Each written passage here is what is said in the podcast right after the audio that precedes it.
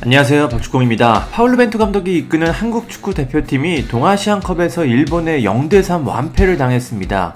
아, 지난해 3월 요코하마에서도 0대3 완패를 당했는데 이번에도 결과는 같았습니다.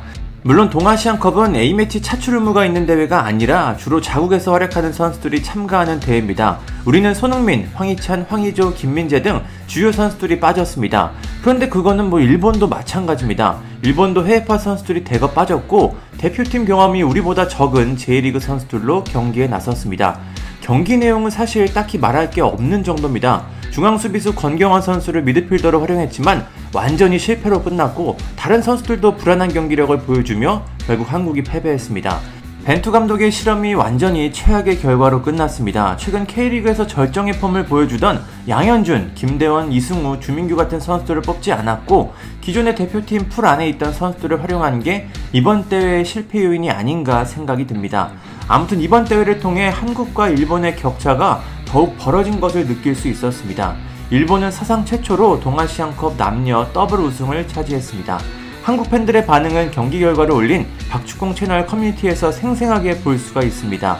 그럼 일본 팬들의 반응이 어떨지 현지 사이트를 한번 살펴보겠습니다. 한 팬은 한국을 포함해 해외파가 없는데 크게 의미가 있는 대회인가 하는 부분이 있다. 그래도 한일전 활약은 훌륭했다. J리그 선수들로만으로도 이렇게 싸울 수 있다는 걸 보여줬다고 생각한다. 앞으로 누가 선택될지 모르겠지만 일본 축구의 대표로서 월드컵에서 열심히 해줬으면 좋겠다고 했습니다. 다른 팬은 드디어 좋은 경기를 했다. 한국을 공식전에서 제대로 두드리는 건 기분이 좋다. 전반은 조금 답답했지만 후반에는 확실히 결정지었다. 대표팀은 중국전에 비해 공수 모두 개선됐다. 특히 공격에서 많은 기회를 만들었다. 소마와 후지타는 득점 외에도 좋은 플레이가 눈에 띄었다. 오늘 경기로 어필에 성공했다고 평가했습니다. 또 다른 팬은 전략과 전술이 잘 구현된 경기다. 수비를 철저히 했고 최종 라인을 안정적, 유기적으로 운영했다. 반면 한국은 의도하는 공격은 애매했고 무엇인가 망설이는 모습이 느껴졌다. 한일전을 어떻게 하는 것보다 축구는 감독이 선수들의 실력과 상태를 정확하게 판단하고 이해시키는 것이다. 월드컵에서 어떻게 이길지 향후 팀 완성을 기대한다고 전했습니다.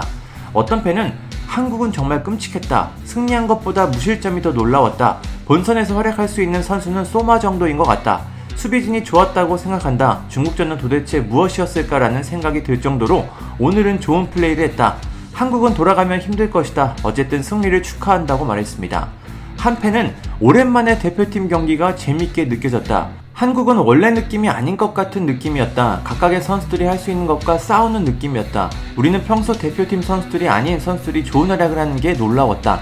반대가 있겠지만 소마나 후지타는 원래 대표팀에 합류해도 될 것 같다고 전했습니다. 상당히 아쉬운 결과입니다. 결과도 결과지만 내용이 정말로 실망스러웠습니다. 한국과 일본이 이 정도로 차이가 났었나 하는 의구심이 드는 경기력이었습니다. 동아시안컵 일정을 마친 대표팀은 이제 오늘 오후 한국으로 돌아옵니다. 월드컵이 얼마 남지 않았는데요. 이번 대회의 실패를 교훈 삼아 본선을 잘 준비했으면 좋겠습니다.